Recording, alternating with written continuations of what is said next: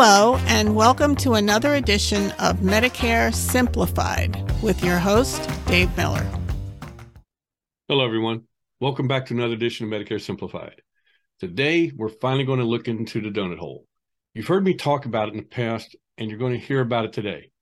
I want to show you just how expensive this can be, not just by month, but by year. And then over the course of five or 10 years, you're going to see how the numbers add up very quickly.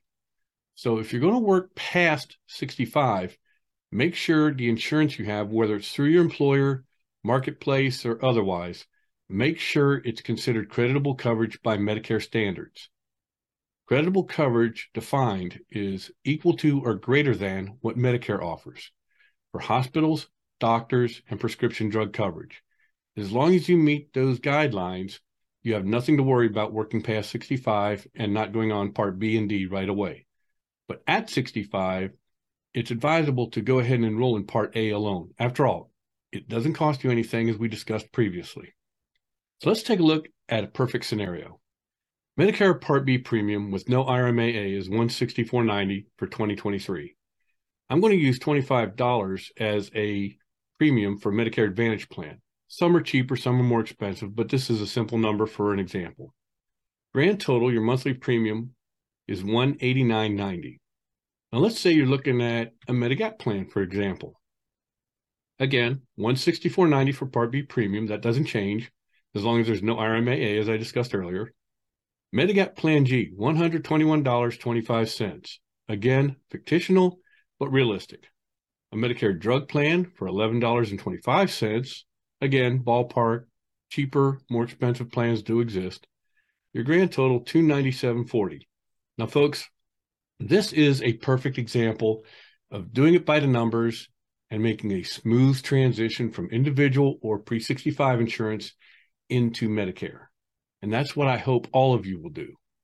Please share the podcast with your friends because all the ones I've done in the past and this one and the ones in the future will be very helpful to them when they get ready to make the transition or if they have a penalty. This one will definitely help because I'm going to show you how to possibly get these penalties reduced. It's unlikely you'll ever get them removed completely. I've seen it happen through other agents, but it's very rare. Usually it's just not having the right forms, like the one for creditable coverage I spoke about in a previous podcast. And I'll talk about it again today in just a minute. But first, I want to show you what happens if you don't have creditable coverage and you're still working, whether it's through your employer or individual insurance you got through the marketplace or otherwise. Mr. Williams entered his initial enrollment period in January of 2020. Since he was working, he didn't enroll in Part B, just Part A. However, his coverage was not considered creditable coverage by Medicare standards, as I discussed earlier. Now, here it is June of 2022. He's looking to retire and he discovers he made a mistake and can't enroll in Part B until the open enrollment period for Part B, which is January 1st to March 31st. He will have to wait until January 31st, the first day, before that Part B will become effective. We're talking over a year later. Now he will be able to enroll in a Medicare Advantage plan or Medigap plan with separate drug plan in July 1st of 2023 effective date. Mr. Williams' premium will still be 164.90 for 2023. However, he will have to pay a late enrollment penalty of $33, Part B late enrollment penalty. The actual calculation comes out to $32.98. However, it will be rounded up to the nearest 10 cents, making it $33. His total premium for Part B with penalty will be 197.88, and it could have been a lot less. Let me show you some math on this. The Part B premium without IRMAA again is 164.90 for the year 2023. Mr. Jones went two and a half years, 30 months with no Part B coverage. The way they calculate the Part B late enrollment penalty is every 12 months you go without creditable coverage, it's a 10% penalty of whatever your Part B premium would be, rounded up to the nearest 10 cents. Now, if IRMAA kicks in and your premium is higher, your penalty is going to be higher. It follows the math. And if you start Medicare, say in April, and you go two years, it would go from April to March, one or two 12 month periods, same thing. 12 months is 12 months. It doesn't matter when you start your Medicare, it goes by 12 month cycles. So 164.90 times 20% because he had two 12 month cycles in there. It comes out to $32.98 rounded up because of the 98 to $33. And this will be his lifetime penalty for Part B. Let's take a look at what he's going to put out monthly now with the Medicare Advantage plan. Part B premium of $164.90, $25 for his Medicare Advantage plan. Part B late enrollment penalty, $33. Now his total monthly premiums with everything included is $222.90. It could have been $189.90. $33 a month is a good bit of money. But when you look at the annual, it's 396, almost $400. Folks, I don't know about you, but I could use that 400 bucks in a year's time for a lot of good things. But now Mr. Williams isn't going to have that. And if you recall, when we talked about Medicare earlier in a different podcast, I brought up about Part D penalties. Part D penalties are calculated differently. Let's take a look at what happens when you find someone who did not have creditable drug coverage. Mr. Jones also entered his initial enrollment period of January of 2020. Since he was in great health, no prescriptions, he elected not to get a drug plan. Why waste the money, he thought? Well, as Paul Harvey would say, and now the rest of the story. Mr. Jones has Medicare and his first chance to get Medicare drug coverage during his initial enrollment period, which ended on March 31st of 2020. He doesn't have prescription drug coverage from any other source. Because he didn't join a Medicare plan by the end of his initial enrollment period, he will now be assessed a late enrollment penalty when he does. Well, in 2022, during annual enrollment, he decided to get a drug plan. He went with Medicare Advantage prescription drug coverage. Now that won't go into effect until January 1st of 2023, giving him two years or 24 months with no prescription drug coverage. His penalty in 2023 will be 24% of $32.74, the national base beneficiary premium for 2023. Let's take a quick look at the math on this and how the penalty is calculated. Again, in 2023, the base beneficiary premium is $32.74. Since Mr. Jones went 24 months with no Part D coverage, he will be penalized 1% per month until he starts it, which will be January of 23. The penalty starts at your first chance to enroll, in his case, January of 2020. That was 24 months, 24%. 24% of $32.74 comes out to $7.85.76 rounded to the nearest dime is $7.90 per month late enrollment penalty for life. Let's take a look at what his monthly output will be. Medicare Part B premium, 164.90. Medicare Advantage plan with prescription drug coverage, $25. Part D late enrollment penalty, two years, 24 months, $7.90. Monthly premium is now going to be $197.80 when it could have been $189.90. $7.90 a month. You think that may not be much. How much is that a year? $94.80. I don't know about you, but that's the kind of money I want in my pocket. Again, it's money that should not have been spent for a penalty. What happens if you really mess up? You don't have any coverage after you get part A and you just don't have anything. It's not going to go away. Let's take a look at what it could be. We're going to use the two-year time frame that I used in the previous examples to keep it simple. Medicare Part B premium, no IRMAA, 164.90. Medicare Advantage plan, $25. Part B late enrollment penalty for two years, $33.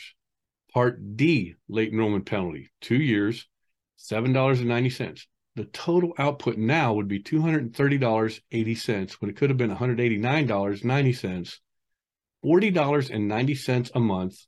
In the course of a year, that comes out to $490.80. In 10 years, that's $4,908.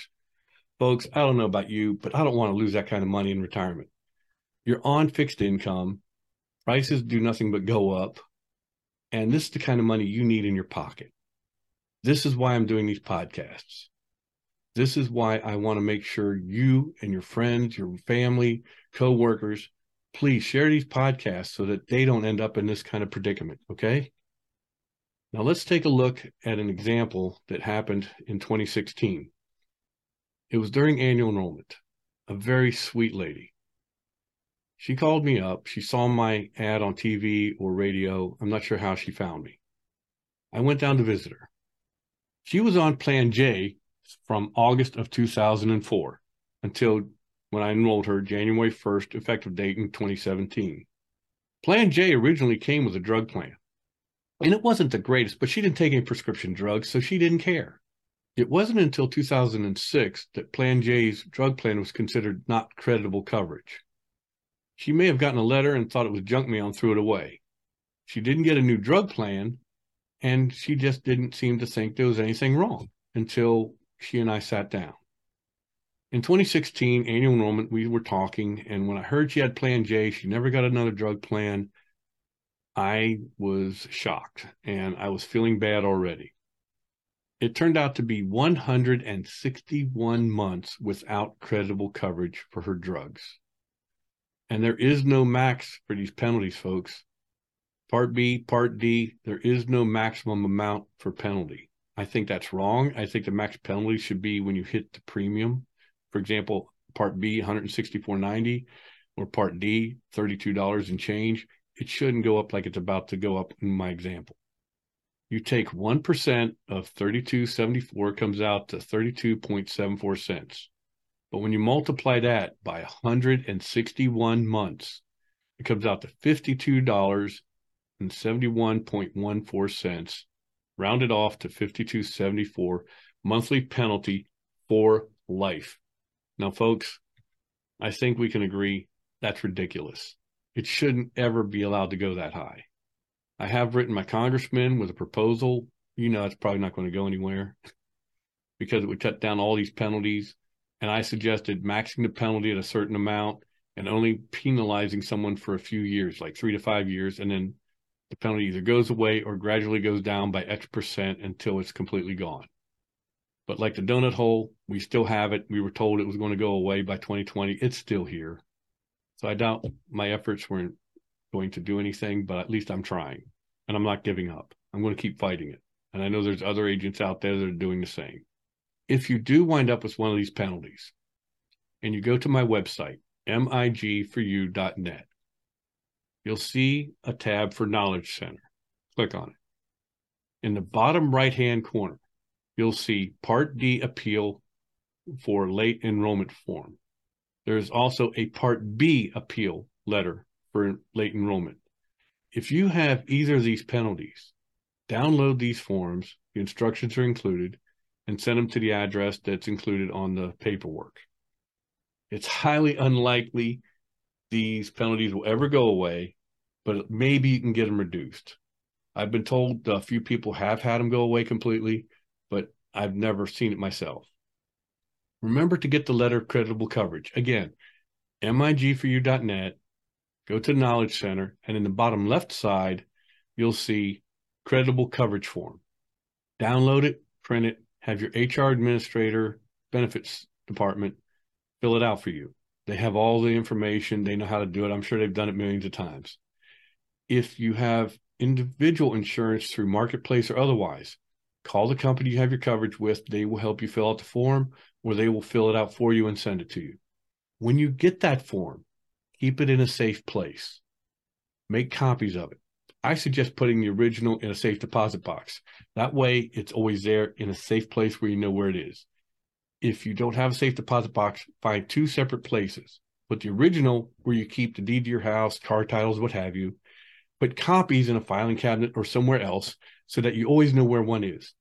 The reason I say this, whether you get on Medicare right away at 65 or you delay it, if that company ever gets bought out by another company or it goes under and disappears forever like so many have over the last couple years or records get lost and let's face it digital records paper records they all get lost at some point in time it happens you have the originals and the copies in safe places. You never know if you'll need them. So please keep them in a safe place. I hope you found today's podcast interesting and informative. I look forward to continuing our journey and speaking with you again soon. If you have any comments, questions, please reach out to me at dave at migforyou.net. And I look forward to hearing from you and continuing our journey. Have a great day. If you've enjoyed this podcast and don't want to miss future episodes of Medicare Simplified with me, Dave Miller, please subscribe wherever you get your podcasts. And don't forget to check out my book, Medicare Ready, Set, Go, available on Amazon in paperback and Kindle format.